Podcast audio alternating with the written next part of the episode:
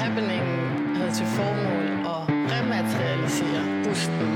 Så kommer der den her store tv-kanon op, tager fat i min arm og siger, hvis du ikke går med ud og sutter min pik, så fucking ødelægger jeg din karriere.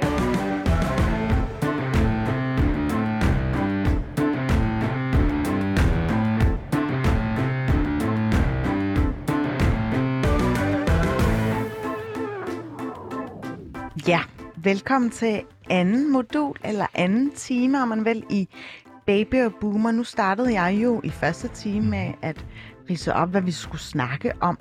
Har du lyst til at gøre det i andet modul? Meget gerne, meget, meget gerne. Og her i mit manus, der står der to ord, som jeg lige kom i tanke om, vi skulle sådan huske og definere, som jeg ikke tror, vi nåede i første time. Hvad betyder det at være boomer, står der? Det betyder at være gammeldags. Hvad betyder det at være baby? Det betyder at være naiv og historieløs. Det er der nogen, der har skrevet, øh, øh, Felice her, så, så det er mig, der er gammeldags, det er dig, eller i hvert fald mig, der repræsenterer den gammeldags generation, og dig, der repræsenterer den naive og historieløse. Og dem, der var med i første time, bemærkede måske, at David Træs var meget bedre til at udtale J.K.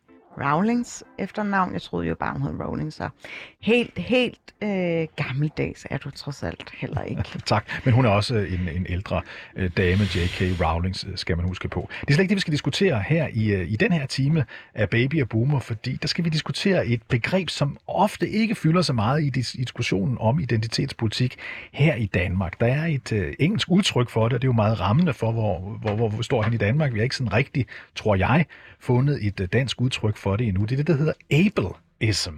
Altså to be able to, altså være i stand til at gøre noget. Ableism, det er, når man diskriminerer mod folk, der har øh, handicaps.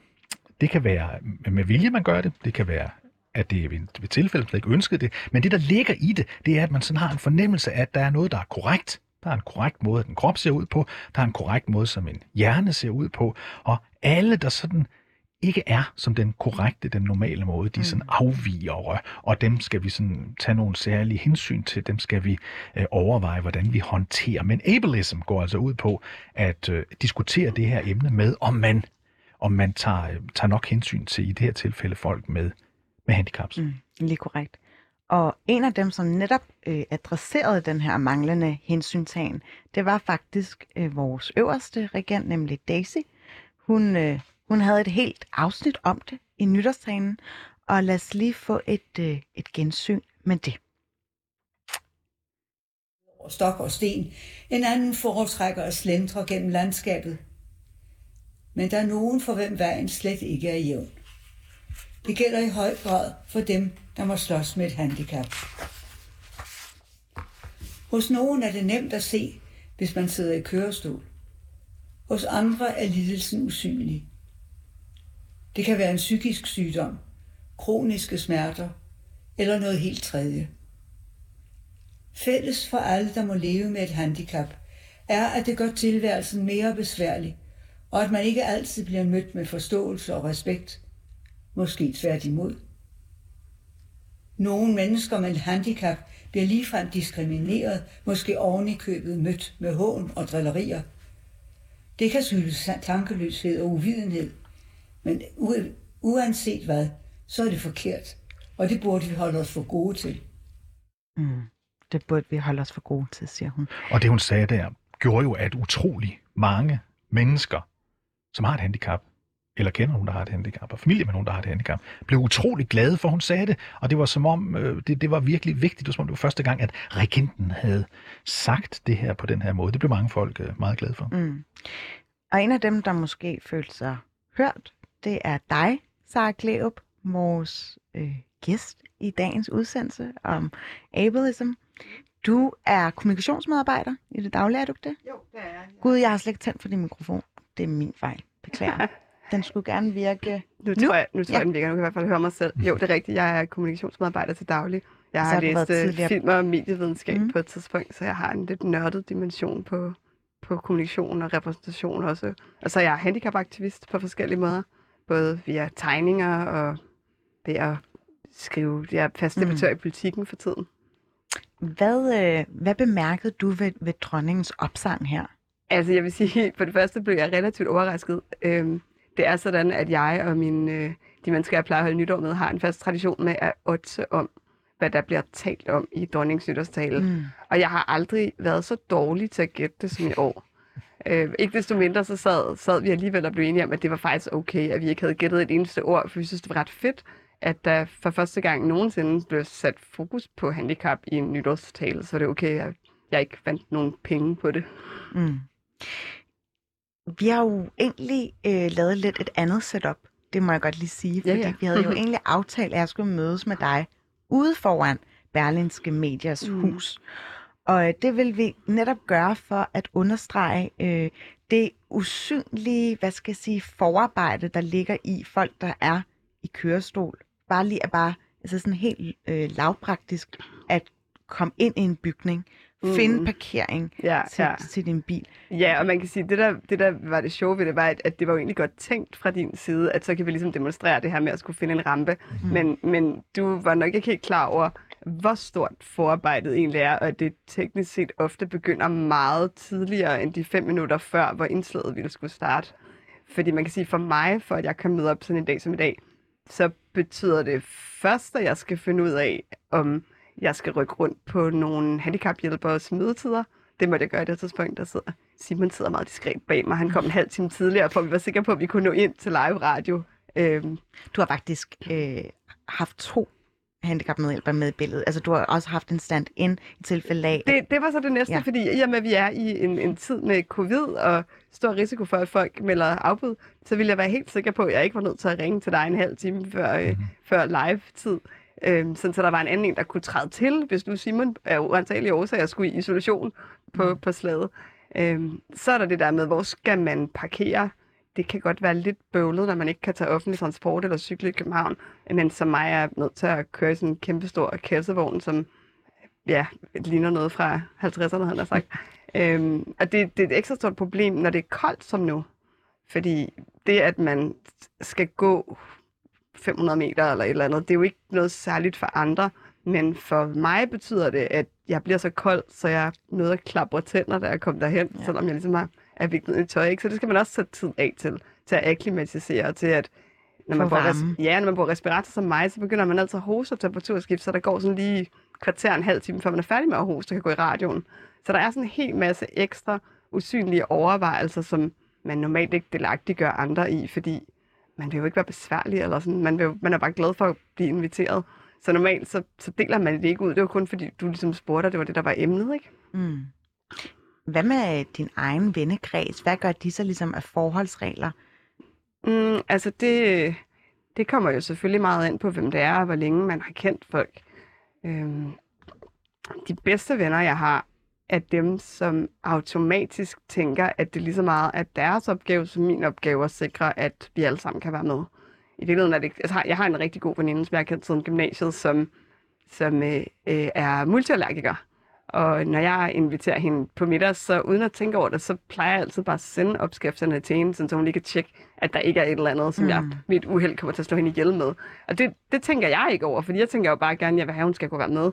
Men hun gør det samme, så hvis hun spørger, om jeg er med i biografen, så er det som regel sådan, at hun siger, at jeg har lige tjekket, der er en, en, en plads, og, og man kan bare komme ind, og man kan holde ned foran.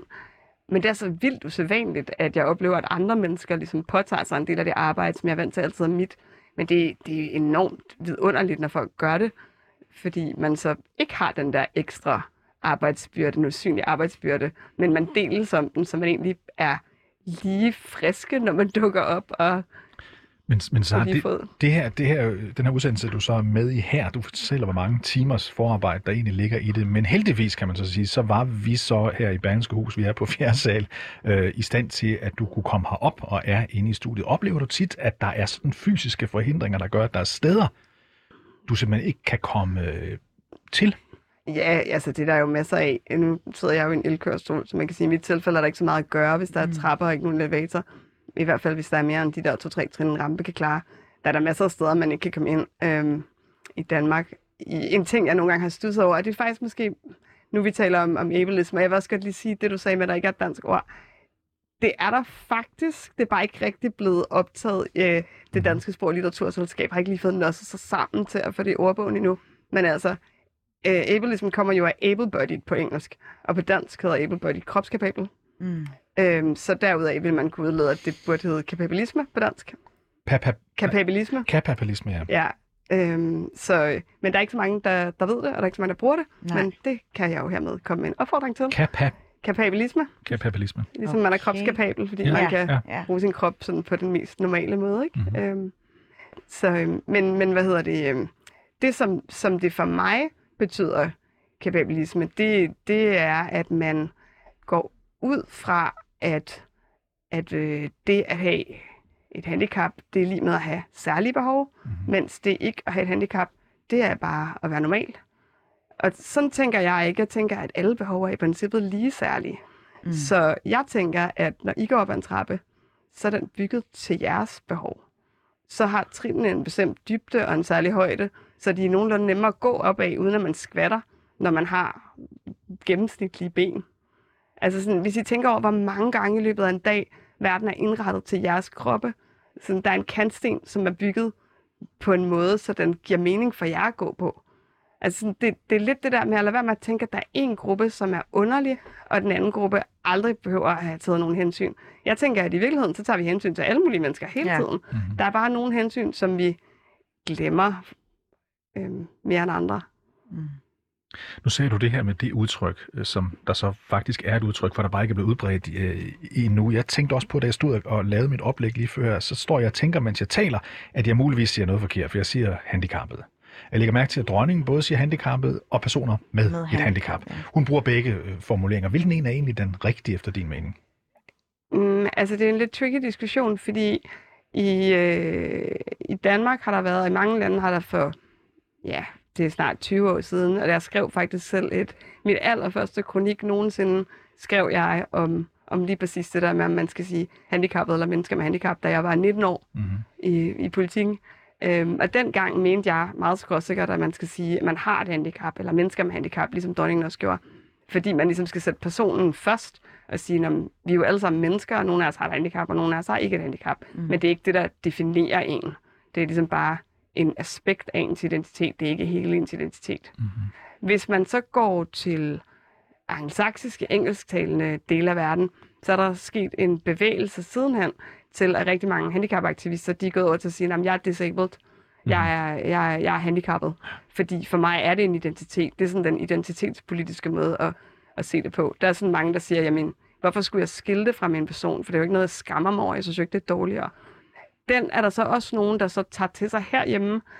Øhm, primært i akademia har jeg hørt mange mm-hmm. sige, at man skal da sige handicappet, fordi det gør de jo i, i aktivistiske kreds i udlandet. Jeg er ikke sikker på, at den går i dansk kontekst, Nej. fordi det vil forudsætte, at vi havde en stor, stærk identitetsbevidst handicapbevægelse i Danmark.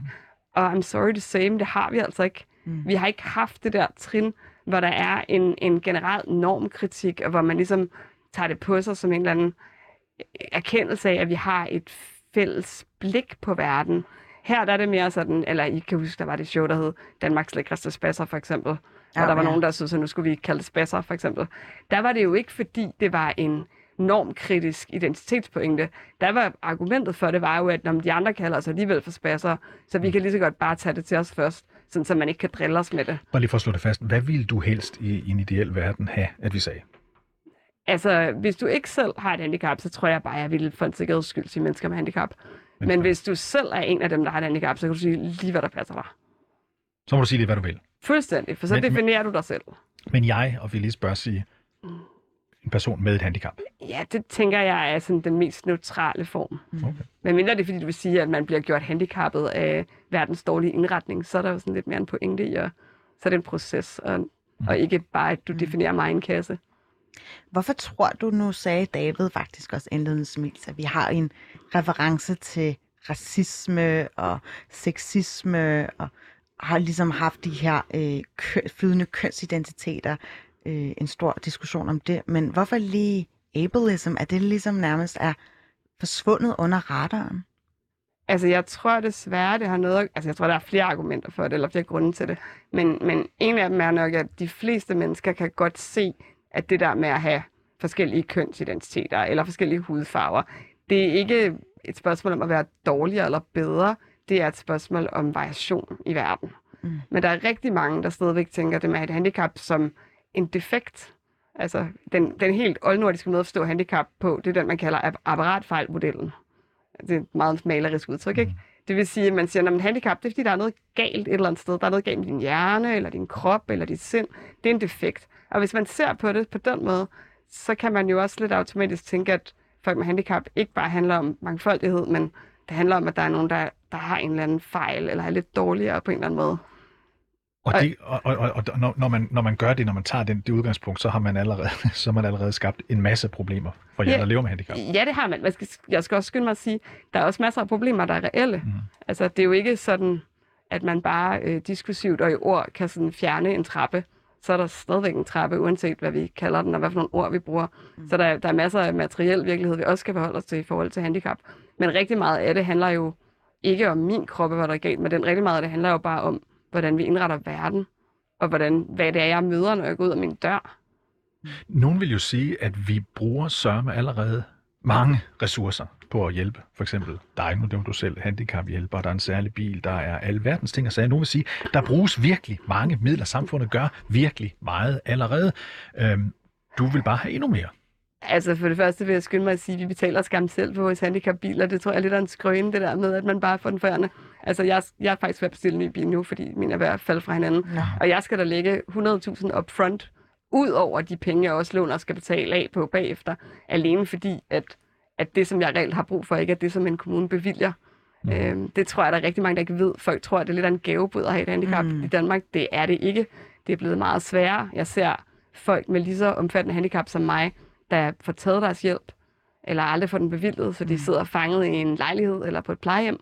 Altså unge mennesker, der er ved deres fulde fem og går et aktivt liv. Det er virkeligheden i dag.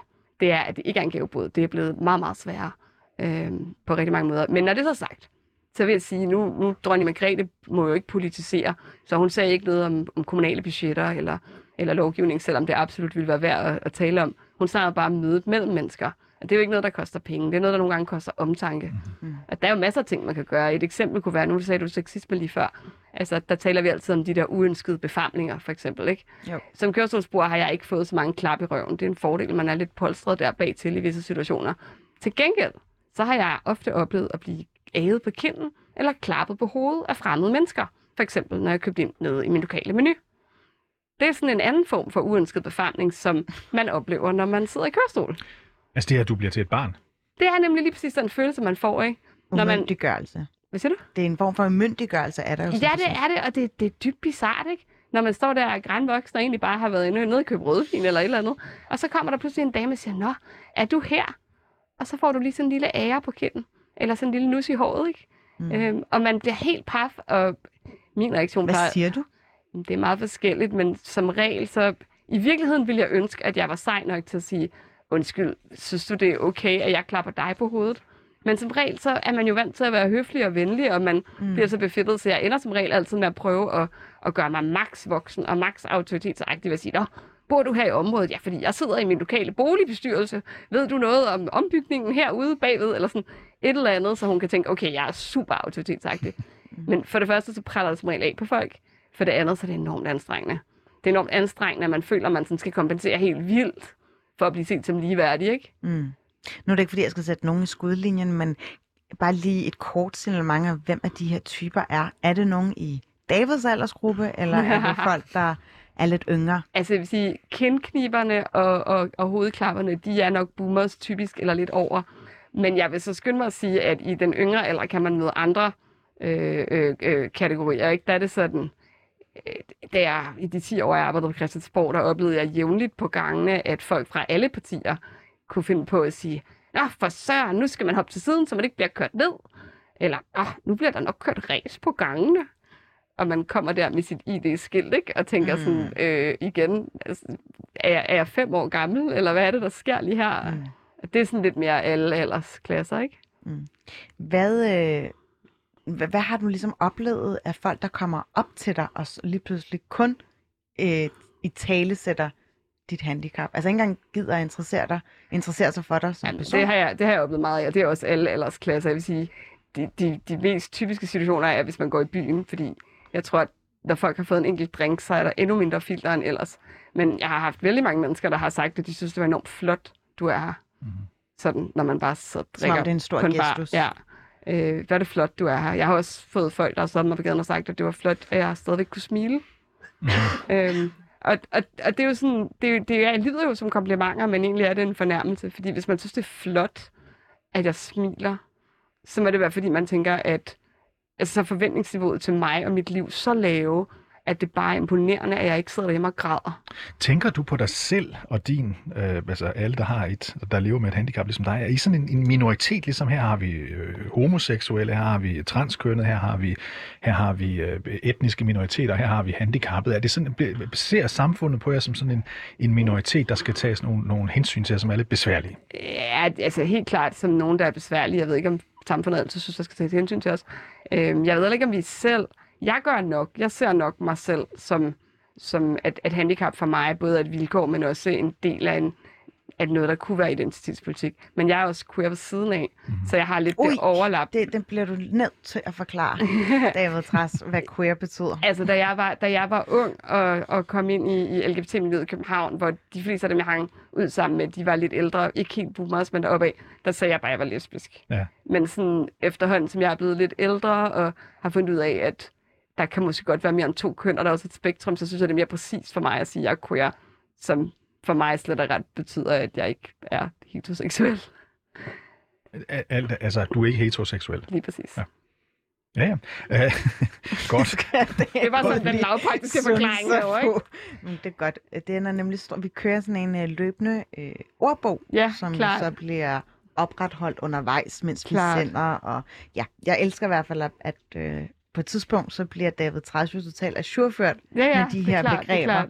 Jamen, altså, Og nu har det- vi jo lige lært kropskapabel i dag, ikke? Ja. Altså, det er jo Kropskapable. det, Ja. det er skide godt. Det skal vi bare have ind i sproget.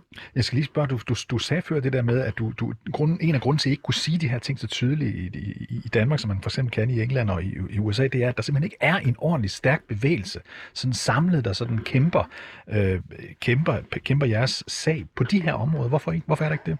Altså, det, det er der selvfølgelig. Der er nogle stærke patientforeninger. Jeg er selv medlem af Muskelcenterfonden, som, som er ret stærk og har været væsentligt sejere end visse patientforeninger, man har set andre steder, fordi at det har været en forening, der har været god til ikke bare at sige, ej, men det er synd for os, vi skal kurere os, men mere været sådan, vi kan godt have nogle seje liv med muskelsvind, det kræver bare, at vi får lidt hjælp. Mm. Øhm, så vi har fokuseret på livskvalitet frem for behandling meget tiden. Det, det synes jeg er- er en, en god og vigtig pointe. Ikke? Men, men jeg vil sige, det er mere det der med, hvordan man ser handicap og handicaprettigheder, som er lidt anderledes i Danmark end i andre lande. Jeg kan give et eksempel. Øhm, da jeg begyndte at komme i queer-miljøet, der, der øh, hørte jeg primært transpersoner, de, de lærte mig, at når folk kommer og stiller virkelig grænseoverskridende spørgsmål, for eksempel sådan, om, hvad har du i dine bukser, eller hvordan dykker du sex, så er det faktisk okay, at man siger, ved du hvad, det, det gider jeg faktisk ikke svare på. Det, det må du gå hjem og google. Du, du har ikke spurgt, hvad jeg hedder endnu. Det er lidt upassende at spørge mig om det her. I handicapmiljøet, der havde jeg lært det modsatte. Der havde jeg lært, at når fremmede mennesker kommer over og siger, hvad er der sket? Eller hvad fejler du? Eller hvordan går du på toilettet? Eller kan du overhovedet have sex? Alle sammen ting, jeg jo er blevet spurgt om. Altså, så skal du svare, fordi det er din opgave at ligesom hjælpe verden med at blive komfortabel med, at du er der, og så for, at der ikke er nogen tabuer, og ellers bliver det hele meget værre. Så du skal altid være klar til at lege spørgejørn med alle, der gerne vil lege, og du skal altid være overbærende pædagog. Det var sådan, det var vildt for mig at lære, at det faktisk er okay at have grænser. Det er faktisk ikke mit ansvar, at der står en eller anden person ved busstopstedet, som har en nysgerrighed, de ikke kan styre. Hvis jeg er midt i noget andet, så er det ikke min opgave at begynde at stå og forklare diagnoser for en fremmed. Og det er altså en forskel på, på handicapmiljøet i Danmark, og så på andre øh, jeg kan sige, identitetspolitiske minoritetsmiljøer. Fordi den, den pointe er ikke blevet overført. Nogle gange, når jeg har prøvet at, at give, give udtryk for den i handicapkredse, så har jeg fået at vide, at jeg prøver på at holde mit handicap hemmeligt. Mm. Og der har jeg da sådan et, på at kigge på mig. Altså, jeg kan jo ikke holde det hemmeligt uanset Ja. hvad. Ja. Jeg kan ikke lade være med at tænke på, at et middel til at, ligesom at normalisere det, så ikke altid bliver set på ud fra det der afvigende øh, blik, hvor mm. Folk lige pludselig kommer hen til jer, passer op og stiller de her upassende spørg- spørgsmål. Det er jo via populærkulturen. Mm. Helt Du sikkert. har også medvirket i X-Factor. ja, en det har jeg. Øh, Og, og noget, som har været et samtaleemne i min familie blandt mine søskende, det har været den her serie, der hedder Doggy Style, Mm. hvor der er en, en, en, en, øh, en rolle eller en, en skuespiller, som spiller en, der har CP, CP, ja. ja, som står for... Øh, Cerebral parese. Det er det, I gamle dage sagde man, at, at man var spastiker, men de fleste vil hellere have, at man siger CP i dag. mm. Og, og øh, nu har den kørt i tre sæsoner. Har du set den? Den hedder Doggy Style. Meget korte klip. Jeg vil gerne anbefale den til alle, fordi jeg synes, den er blevet meget bedre, og især mm. i tredje sæson, der ser man øh, den her rolle Ida nærmest også, øh, altså også i anden sæson for den sags skyld, have et følelsesliv, øh, have lyst til sex, og sådan, og det, det var bare et, et øh, tilbagevendende samtaleemne blandt folk, der har set det, hvor var det bare dejligt at se, der var en vis progression også, Mm. så Ida ikke kun var i sin egenskab som person, mm. der havde CP. Og nu øh, har vi faktisk selve skuespilleren Sara Jul Werner med på en telefon. Sara, er du med? Ja, hej. Godt at have dig med, Sara. Øhm, du spiller jo rollen som Ida i Doggy Style. Og jeg vil bare gerne til, øh, have dig til at øh, folde det her ud med i startsfasen. Hvordan, altså, hvordan øh, forberedte dig du til den her rolle? Jamen, øh, jeg brugte noget tid sammen med to unge kvinder, som der har lignende livsomstændigheder, som Ida har. Øh, har besøgt dem, og jeg snakkede meget med Anna Emma, instruktøren, som også har forskellige erfaring. Øh, og ja, og havde du til at starte med, jeg ved godt, serien udkom omkring 2019, havde du Ja. nogle øh, betænkeligheder ved at spille Ida? jeg havde betænkeligheden i, at, at det, jeg tænkte, det ville være en svær rolle for mig at spille, og at jeg, øh, jeg virkelig skulle gøre mig umage øh, for at gøre det bedste stykke arbejde og prøve at skabe en, en så nuanceret person, som jeg overhovedet kunne. Mm. Hvad har ligesom været den største lærdom ved at spille Ida? Mm, Det synes jeg har været, især her i, i tredje sæson, virkelig et, et indblik i, hvordan det kan være at være afhængig af hjælp og støtte fra kommunen. Og i Idas tilfælde er der en scene i, i sæson 3, hvor hun fortæller, at hun føler, at hun kan være en byrde og er til besvær, og hvor hun bliver ret påvirket. Øh, Og i hendes tilfælde, så, så, så er det ret nedværdigende, øh, når samfundet og kommunen får hende til at have det sådan her, fordi hun gang på gang skal søge om midler, og øh, de oftest ikke sådan snakker direkte til hende, og ja, der er rigtig mange eksempler. Mm. Så det har virkelig givet indblik, og det tror jeg, og det tror jeg også gælder for mange andre, altså mennesker, som der har brug for støtte og hjælp på kommunen af alle mulige forskellige årsager. Mm. Hvordan har reaktionerne egentlig været på den rolle? Øh, jamen, jeg har fået, jeg synes, jeg har fået øh, overvældende øh, gode reaktioner, fordi at, fra, at de folk synes, at jeg, jeg gør et godt stykke arbejde, og, og det vækker genklang hos nogen. Mm. Jeg kunne bare godt lige tænke mig at spørge dig, Sarklev, fordi øh, nu er du jo en person med handicap. Hvad, hvad når, når du, se, du har vel set Doggy Style, ikke? Jeg har set første sæson. Jeg har ikke fået set de sidste sæsoner. okay, jeg synes, du kan se Ja, anden ja, og det har tredje sæson og binge dem, skulle, ja. fordi øh, det er rigtig fint, ligesom at Mm. en, der slet ikke er i berøring med folk, der har lever med et handicap, at se dem have et indre følelsesliv på den der måde, Mm. og også være i en seksuel øh, situation, Ja. som også bliver afbildet i serien. Mm. Men, men jeg kunne egentlig godt tænke mig lige at spørge dig, Sara, her til slut. Øhm, den her tilbagevendende debat om, at du har jo taget den her rolle fra en, der kunne have været oplagt til at spille, nemlig en person med en handicap. Øh, en, der måske har CP, vel at mærke. Hvad tænker du om det? Jeg tænker, at det er en meget reel diskussion. Øhm, jeg, det, er jo, det er jo den samme diskussion, man kan have i forhold til, om det skal være transpersoner, der spiller transroller, eller om det skal være de samme kropskapable cis heteroskuespillere, der altid får roller, som skal have lov til at tage de her roller også. Øhm, den synes jeg også gør sig gældende i forhold til, når der er en sjældent gang imellem er en karakter i serier, som sidder i kørestol, at så var det jo der, man måske kunne give nogle andre muligheden for at få lov til at, at tage roller. Øhm, argumentet imod det er jo altid det her med, at det er svært at finde nogen, der er kvalificeret, hvis man skal gå efter nogen, der har x handicap for, at det ligesom passer til rollen. Og det vigtigste er jo også bare, om man kan spille skuespil. Så det vil jeg sige to ting. Den ene er, det er klart, du ikke kan finde nogen, der er kvalificeret, hvis der aldrig nogensinde er nogen, der får chancen. Mhm. Hvis man altid bliver taget fra allerede på skuespillerskolens optageprøver, fordi man kun tager seks ind om året, og man tænker, ah, det går sgu ikke med ind i kørestolen, hun kan kun spille hver, altså det er alt for få roller, hun kan tage, ikke? Så man er nødt til at give folk chancen, før der kommer nogle kvalificerede. Mm. Vil også sige, øh, det er sgu tit, vi giver roller til folk, som har gået på skole, men hvor, det er ikke fordi niveauet er altid super højt i dansk tv, vel? Jeg tror godt, vi kan tåle at give lidt chancer en gang imellem, ikke? Øhm, for det andet, så vil jeg sige, at det der med, at det bare handler om skuespil, for mig er det nok lidt sådan, at når jeg ser en som, som Sara, jeg synes også, hun gør det rigtig godt, men jeg kan jo godt se, at hendes krop ikke er en krop med CB. Kan du det? Det kan jeg. Okay. Fordi hvis, hvis du har siddet i kørestol i så mange år, som jeg for eksempel har, eller som du har haft så CB, så har du tynde ben. Du har en anden form for, for fordeling af din muskelmasse. Du ser lidt anderledes ud. Men hvad betyder det, synes du så, at sådan helt konkret den her rolle, at fordi hun jo ikke ser helt ud ligesom en, der lider af den her sygdom, øh, så kan hun ikke spille rollen, så skal man lade være med have rollen, eller så skal man, man få en ind, der rent faktisk lever med. Altså, jeg, synes, jeg synes ikke, det er sort-hvidt. Øh, jeg tror, jeg tænker, at i det her tilfælde, så, så træffer man et valg om, Sara for rollen, og hun gør det også fint. Men der kom jo en ret kraftig reaktion fra mange med CP. Blandt andet, jeg har selv lavet podcast-afsnit, hvor jeg har talt med, med Astrid Simens Lorentzen, som har præcis det handicap, som, øh, som karakteren i den her serie har. Hun påpegede vældig mange ting, der ikke gav mening i forhold til, hvordan, hvordan hun for eksempel kan bruge den her talecomputer. Der er mange ting, der ikke sådan er, er helt troværdige, synes hun. Hvor jeg tænker, jamen, okay, fair nok, at man måske har lavet castingen og hænger på den. Men så kunne man jo gøre ligesom en serie som Atypical, hvis jeg har set den.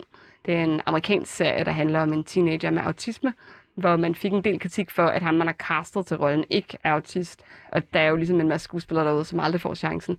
Men det man så gjorde, det var, at i de næste sæsoner, der sørgede man for, at i mange af de mindre roller, der var omkring, når han mødte andre autister i serien, så var det faktisk skuespillere med autisme, man havde castet til dem. Og det kunne man jo også gøre i sådan en serie som den her. Man kunne tænke, okay, vi, øh, vi har castet øh, en, en hovedrolle her, men hun møder vel også andre en gang imellem med Mm. handicap i den her serie. Der kunne vi så tage nogen ind. Og det er lidt symptomatisk, synes jeg faktisk, for, for fremstillinger i, i, i massemedier af folk med handicap, at vi bliver altid fremstillet som isoleret. Vi er altid de eneste. Hvis der er nogen, der skal lære os noget, typisk er det en lektion, der handler om, at det hele er i dit hoved. Hvis du bare lå være med, altså, den ene, det eneste handicap er en dårlig attitude. Hvis du bare holder op med at have ondt af dig selv, så forsvinder alle trapper i verden. Så er det altid en karakter uden handicap, der skal stå og komme med den lektie, ikke? Det giver jo ikke nogen mening. I virkelighedens verden, så er det jo os, der har fælles erfaringer med verden, og med at navigere i en verden, der ikke er indrettet særlig handicapvenligt. Det er jo os, der lærer hinanden ting. Så jeg synes, at hvis der kommer flere sæsoner af den her serie, så vil jeg gerne opfordre til, at man skriver nogle venner ind, der også kan komme med nogle pointer om handicap, og hvor der faktisk er en skuespiller, der selv har oplevet det. Jeg skal lige prøve at spørge Sara Jul Werner, altså skuespilleren, der er med os her på en, på, på en, på en telefonlinje. Øhm, Ja. Det er jo ikke så frygteligt lang tid siden, 20, 30 år siden, 40 år siden i hvert fald, at øh, man kunne se øh, folkekære skuespillere fra sådan øh, øh, huset på, på Christianshavn og Matador-tiden øh, klæde sig ud i sort, øh, eller hvad hedder det, male deres, hår, der- deres ansigt sort, det såkaldte blackface, som det kaldes i dag, fordi vi skulle have en sort med i, øh, i en rolle. Det ville ingen jo forestille sig i dag, at man skulle have en, en, en, en hvid skuespiller, der skulle males øh, sort i hovedet for at kunne spille en sort øh, i en film. Det er vi for længst kommet forbi. Øh, hvorfor kan du stadigvæk spille øh, en, en, en, hvor, hvorfor kan ikke handicappede spille roller som, som handicappede? Altså nu synes jeg, det er lige at tage på spidsen og, og, og sådan, lave parallel til blackfacing. Øh, for lige at- at komme med en kommentar til det, Sara sagde før, altså så sagde Sara, hun kun har set første sæson. Synes jeg er rigt, rigtig ærgerligt, fordi Ida, hun er en karakter, der har en kæmpe udvikling igennem de tre sæsoner. Hun starter med at være meget lidt til stede i første sæson, og så udvikler hun sig med at få øh, bevilling til den her talemaskine, og hun får et kærlighedsliv og flytter hjemmefra og starter på VUC og det psykologi. Så det er jo en hel, hel masse ting, som vi undervejs lærer. Øh, men jeg vil sige, altså som skuespiller, at, at vi spiller jo næsten altid noget, som vi ikke selv er. Om det så er, at man spiller mor, men ikke selv har født, eller man spiller, man er homoseksuel, men man er heteroseksuel, eller omvendt. Eller, altså, sådan, Men- der, der men- men- er men, men Sara noget, er du-. Men, men du vil ikke spille sort, vel? Nu er Sark Lev Nej, heller ikke jeg- skuespiller. Nej, det jeg er spørger, nej, men jeg spørger bare, jeg spørger, jeg spørger du- bare. Du spurgte den anden side. Nå, undskyld, Sara, så, her. så, Werner, undskyld. Det er. Undskyld, undskyld. Så Werner mente jeg selvfølgelig, ja. Men jeg vil heller ikke spille sort i øvrigt. ja. Vi tager lige sammen, Øh. så, så Werner. Øh, nej, nej, jeg vil aldrig lave blackfacing. Det, det vil jeg ikke. Men du synes alligevel, det er langt ude, at jeg laver den sammenligning. Ja, det synes jeg. Men, men hvorfor? Øh, fordi jeg, jeg simpelthen bare ikke mener, at det kan sammenlignes. Nej, og, og, og, men, men- lad os så tage den over til, øh, til, til dig, Sara Klerup. Mm. Øhm, du, du sagde, hvis du, du, du vil ikke spille, du vil ikke spille, spille sort, for eksempel. Bliver, du, synes du, det er, en, det, er en, det er en alt for langt ude sammenligning, jeg kommer med her? Altså, jeg, jeg synes... Øh, jeg synes, jeg, den den er ikke 100% præcis, fordi blackface har en anden kulturel betydning, men den er heller ikke helt, øh, den er heller ikke helt ved siden af 100%, fordi man kan sige, at det, der er, ligger i blackface, det er, at man, man har en latterliggørelse.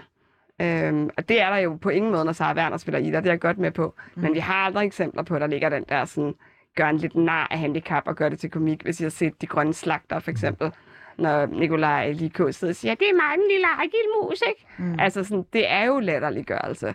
Og, og, og, og det kan man slippe afsted med, fordi det er en kropskapabel skuespiller, der bliver sat til at sidde og, og mime øh, et udviklingshandicap, han ikke har, ikke? Øhm, så, Men- så bliver det sådan en, en, Ja. en gørnar. Og så jeg synes ikke, den er helt ved siden af, Okay, lad, sammenligning. undskyld, lad mig lige, bare lige blive helt øh, konkret her et øjeblik, fordi dengang Karl Stegger og øh, Ove Sprogø, hvad de alle sammen hed, nogle gange spillede sort, så var, det jo ikke altid, tid. så var det jo ikke altid for at gøre nar for Nej, den det er sorte person. rigtigt. Det var fordi, der ikke var nogen sorte skuespillere. Det vil være argumentet i dag, og det er næsten det samme, vi Det hører er det her. samme argument i dag. Plus at man så også hører det ekstra argument. Jeg havde faktisk en, en diskussion med en fra, jeg ved faktisk ikke, øh, en, en, en produktionsassistent eller lignende på nettet, der havde været involveret i første sæson af Doggy Style Online, var argumentet for, at man ikke havde forsøgt at kaste nogen med handicap, var, at det ville være rigtig besværligt.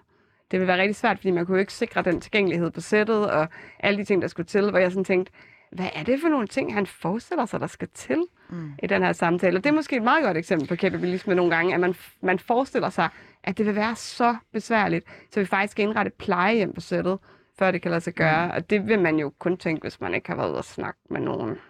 Sara Jul Werner, øh, bare lige her på faldrebet. Jeg vil meget gerne få dig til at ligesom, ja, kigge lidt ind i, i krystalkuglen, og tror du, at, at det bliver off om nogle år at spille handicappet, hvis man ikke er handicappet? Det, det ved jeg ærligt talt virkelig ikke.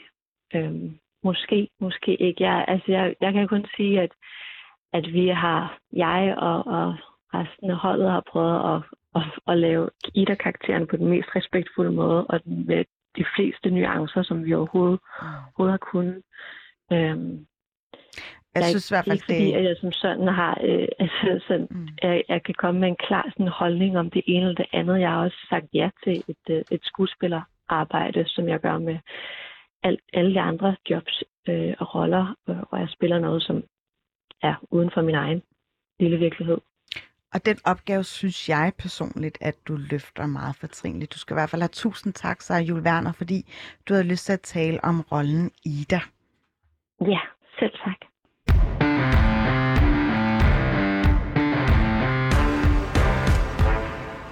Ja, vi bliver nemlig i det ved selve børneperspektivet her. Selve rollen Ida, hun er jo teenager, øh, men nu, nu går vi lige et step øh, længere ned på, på aldersstigen, hvis man kan sige på den måde. Velkommen til dig, Emil Falster.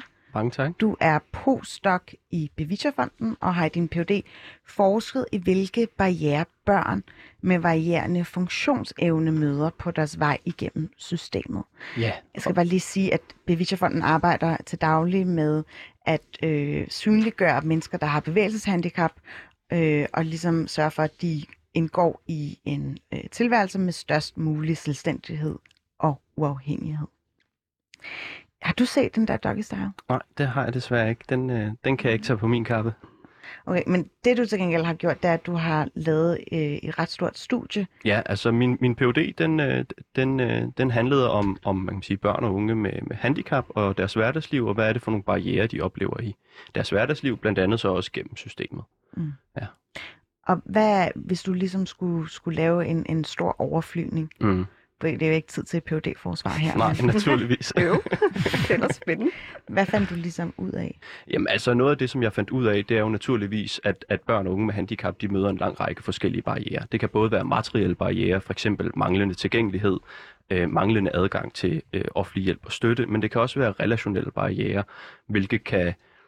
Øh, relationelle barriere kan ofte være måder, hvor andre mennesker behandler dem behandler dem nedværdigende. Ikke? Altså det kan være de her systematiske nedstigende blikke, det kan være at blive mobbet øh, med deres handicap, øh, men det kan også være øh, måder, de ligesom erfarer, hvordan andre mennesker behandler dem eller er over for dem på. Mm. Øh, og øh, det har naturligvis en lang række forskellige former for følgevirkninger, og en af dem, som, som jeg har været ret optaget af, også fordi den var ret dominerende i nogle af de her børns fortællinger, jamen det er det her med, at at øh, man anlægger det, som jeg vil karakterisere som selvundertrykkende adfærd. Altså man, op, man oplever for ofte, at man er for eksempel er en belastning for sine omgivelser, og så fortrænger man for eksempel sine egne behov. Det kunne for eksempelvis være, jeg mødte for eksempel en dreng, der rigtig godt ville gå til nogle fritidsaktiviteter, men han sagde, det holdt han igen med, fordi hans forældre havde ikke behov for mere, de skulle tage sig af. Mm. Fordi de i forvejen havde en ret kompleks sag med kommunen, og det her, kommun, det, det her samarbejde, hvis vi kan kalde det det, jamen det var, det var stressende og pressende for hans forældre. Det aflæste han ligesom, så han holdt igen. Hvad var det, han gerne ville gå til, for eksempel? Altså, det, det var fritidsaktiviteter af en slags? Ja, ja, han ville godt have gået til race running, som, øh, som er en, en, øh, en, sådan, man kan sige, en, en sportsart, som, som særligt øh, øh børn og unge med CP for eksempel går til. Og Hvad det, er det? Jamen det indebærer sådan noget med, at, at, hvor man egentlig sådan kører på cykel reelt set, men en, der er specielt passet. Men jeg, jeg ved faktisk men, ikke men, men, særlig meget om race running, men, hvis jeg skal være men, men ærlig. din, point, din pointe er i virkeligheden, det er heller ikke så vigtigt, hvad du mm. bare blot fordi jeg overhovedet ikke kendte den der Nej, det er helt sport, sportsgren. Det, der ligger i det, det er, at den her dreng, han tænker af sig selv, Mm. jeg må hellere lade være. Ja, og det er jo fordi, at, at når man erfarer for eksempel, øh, eller hvis man oplever, at man, øh, at andre for eksempel måske indirekte eller sådan ubevidst egentlig får vist over for ham, at han måske er en belastning. Det kan også være, at han selv aflæser det. Der kan være mange forskellige årsager til det. Jamen så holder han igen og anlægger en adfærd, hvor han ligesom tænker, at nu, øh, nu er han en, den, den mindste byrde for sine omgivelser som muligt, for eksempel. Og det er jo bare en ud af mange forskellige former for sådan, det er jo strategisk adfærd. Det er jo en måde, hvor man forsøger at navigere i den verden, man nu engang er, mm. sådan så man kan være i den på, den, på, den, på den rareste måde, så at sige. Mm. Ikke? Så Cleo, har du en øh, bemærkning? Ja, altså for det første vil jeg sige, at det er et mega spændende projekt, det Emil har siddet med. Og noget af det, der er revolutionerende ved det, det er, at I har talt med rigtig mange børn med handicap. Så det er deres perspektiv. Det er jo sådan en vigtig pointe i handicapaktivisme, at man siger nothing about us without us. Og I kan ikke se, Emil, Emil er ret kropskapabel og, og forsker, men han har inddraget børn med handicap i projektet, mm. og det er vigtigt. Mm. Men derudover vil jeg bare lige komme med et eksempel på det der med, med selvredigerende adfærd. Når jeg tænker sådan på min egen opvask, eller opvask, opvækst, vil jeg sige. min egen opvækst. Noget så banalt som at skulle tisse. Øhm, hvis man ikke selv kan gå på toilettet og skal have hjælp til det. Jeg fik først hjælperordning, da jeg var 18. Det er meget Mm. normalt. Så det var mine forældre, der ligesom hang på det. Og jeg oplevede jo tit det her med, at hvis man kom og sagde, at man skulle tisse, og så mor og far sad og så krimi i fjernsynet, så kunne de jo godt komme til at sige, kunne du ikke lige have spurgt før, inden vi gik i gang med at Ja. se det her?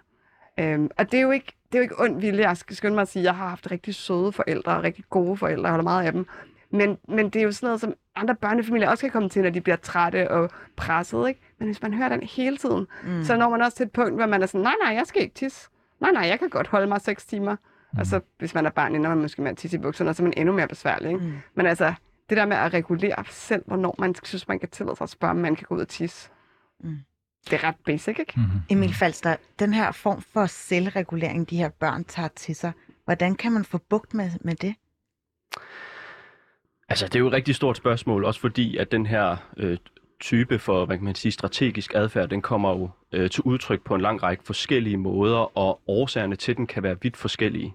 Men, men jeg tror, vi bliver nødt til at kigge sådan grundlæggende også strukturelt på det. Hvordan har vi egentlig kørt for eksempel handicapområdet de sidste 10-15 år? Altså sådan noget som at, at få hjælp og støtte. Nu snakkede Sara selv om en hjælper. Altså det er jo blevet stadig mere svært. Mm. Og det er, øh, altså efter kommunalreformen og finanskrisen, så har øh, handicapområdet, det har ændret sig grundlæggende mm. i forhold til, hvad er det for en hjælp og støtte, som mennesker med handicap, de kan få. Mm. Og vi så for eksempel øh, efter finanskrisen, så opstod der jo også en helt særlig retorik om mennesker med handicap, ikke? De blev i talsat som gøgeunger. Ja, Det vil sige, øh, Øh, Hvem, en- hvem, en- en hvem, skal hvem kom med den øh, afsender? Eller hvem var afsender på den kommentar? Jamen, det er, der har dels været øh, flere formænd fra, fra KL, der har sagt det, også flere borgmestre.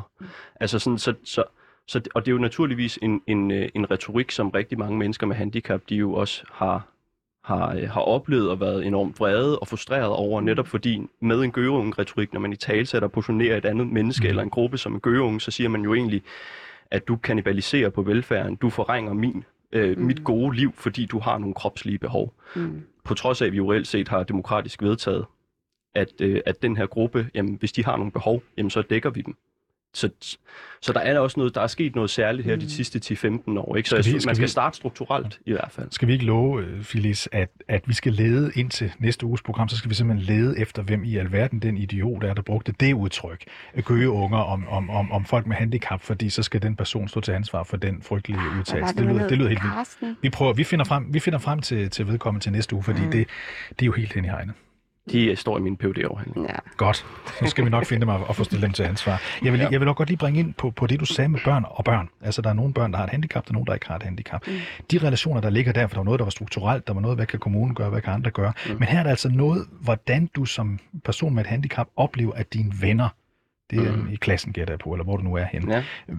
Hvordan er det? Fordi man ser jo tit, nu er jeg muligvis naiv her, man ser tit sådan, at hvis der er en med et handicap i, et, i, et, uh, i, i en børnehave eller en skole, så er det som om, så har de andre børn vendet sig til det, og de tager det helt naturligt. Det ser man tit positive film om et eller andet sted hen. Mm. Men det siger du altså, det er ikke sådan, man oplever det, hvis man er den person med, med et handicap ofte. Jo, altså det er jo meget forskelligt. Altså der, der kan jo netop godt være nogle sociale sammenhænge og kontekster, hvor det fungerer rigtig godt, og hvor de andre børn i klassen har lært at hjælpe vedkommende øh, inden for en, en ramme, hvor det så at sige er passende, sådan, så det heller ikke bliver sådan noget overbeskyttende og med lidenhed, de hele tiden viser vedkommende, men hvor man er sammen på en ligeværdig mm. og gensidig måde. Omvendt så er der naturligvis også sociale kontekster, for eksempel i en klasse, hvor et barn med handicap for eksempel oplever at blive systematisk ekskluderet, for eksempelvis jamen, fordi alle de andre børn, de render ned og spiller fodbold, og så må vedkommende sidde alene tilbage i klassen. Altså hvor de ikke nødvendigvis, øh, hvor, man, hvor man også, der ikke har været nogen voksne, der ligesom også har været med til at støtte de andre børn i, jamen hvordan er det egentlig, vi sætter os sympatisk ind i, i X's øh, behov i Og, forhold og til... hvordan gør man det? Hvordan gør man det? Man er, man er i en skole, man er på Ja. tredje sal, der, der er øh, frikvarter, børnene løber ned og spiller fodbold. En kan ikke, fordi vedkommende sidder i kørestol. Hvad, hvad skal man gøre? Altså, man kan jo gøre mange forskellige ting. Jeg tror først og fremmest, så er man nødt til at spørge for eksempel barnet med handicap, jamen, kunne du tænke dig, at vi tager en snak i klassen om, hvad er det, der kan være svært for dig, eller hvad er det, du har nemt med? Altså, der kan man starte. Sådan, så man får en snak om, på sådan, sådan ligeværdigt, jamen, vi alle sammen reelt set, i hvert fald i den her, hvis vi tager det her konkrete eksempel, jamen, så har vi jo egentlig at gøre med en person, som har en, en anden kropslighed end jer andre. Hvad er det så for nogle hensyn, I kan tage, for at vedkommende kan Så skal de med? 25 børn, der godt kan løbe ned ad trappen og spille fodbold, tage så meget hensyn til den ene, der sidder i en kørestol, at de ikke skal løbe ned og spille fodbold?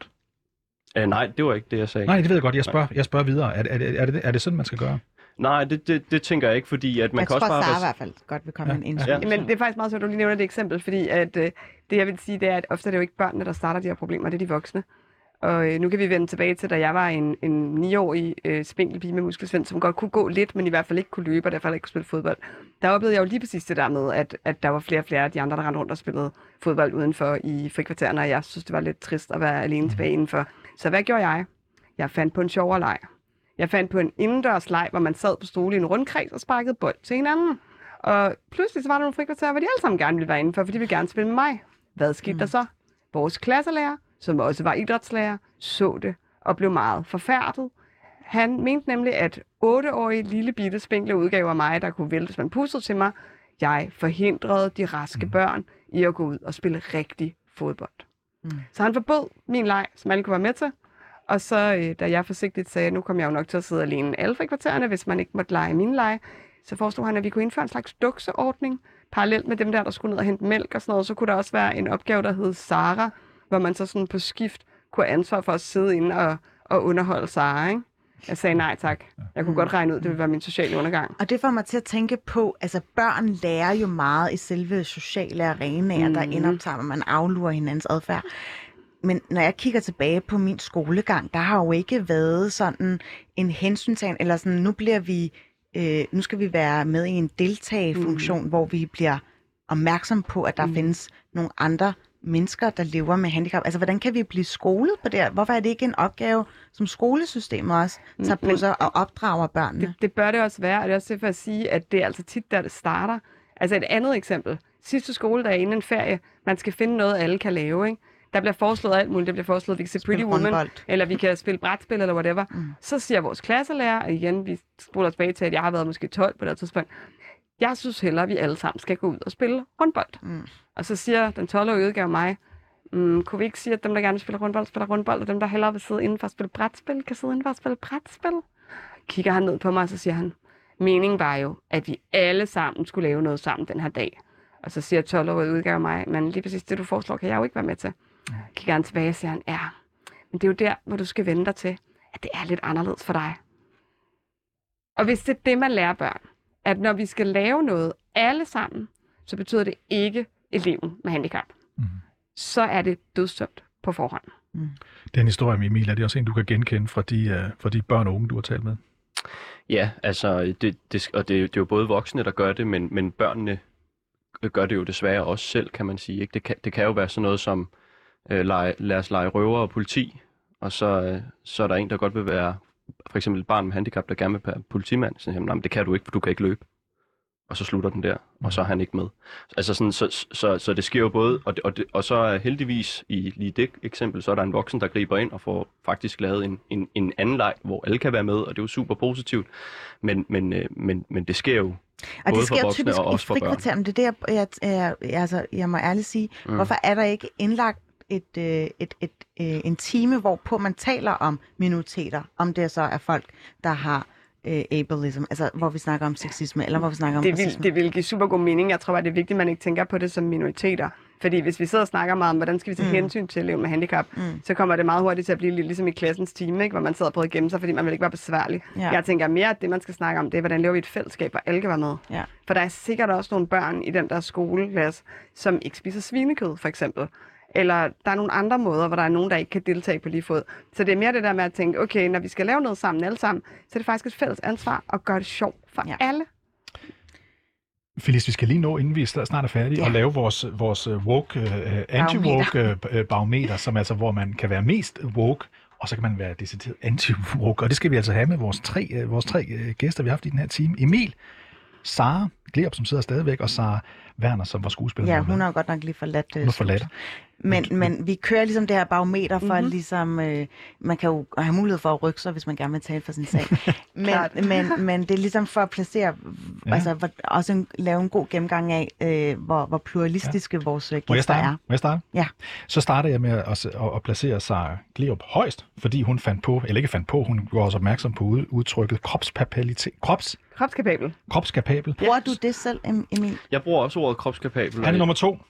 Emil er nummer to, fordi han kommer der. Ej, men og du så, fik den lyserøde label. og så er jeg nødt til, så er jeg Det er nødt til, det er neutralt i det her program. Nå, Der er ikke, ligger ikke noget i det. Så ligger Sara hernede, øh, ikke anti-woke, men, men alligevel lidt nederst, fordi hun ikke helt kunne svare på, øh, om hun, det der med forskellen på, på at spille handicappet eller på at være, være, være sort. så det vil være min. Det vil, det vil være min. synes, hun er men altså, woke. hun er ikke anti-woke, men hun er lidt nederst af de tre. Nederst Jeg kan godt forstå gerne, hvad de roller, for hvis vi kigger på det sådan historisk. Så hvis man skal have en Oscar, ikke? Ja. så skal man være en skuespiller uden handicap, der tager en rolle, hvor man spiller en med handicap.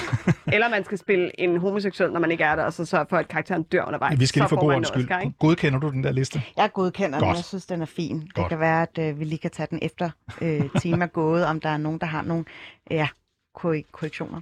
Fordi vi skal nemlig til at øh, runde af i, i vores øh, afsnit om ableism. Jeg vil gerne sige tusind tak til dig, Emil Falster, som har lavet den her PhD og er til daglig postdoc i Beviserfonden, som har 150 års jubilæum.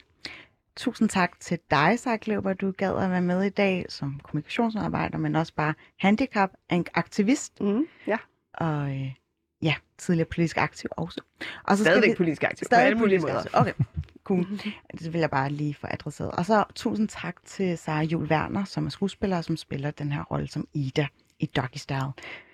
Tusind tak for i dag. Det var Baby og Boomer. Pas godt på jer selv så længe. Hej.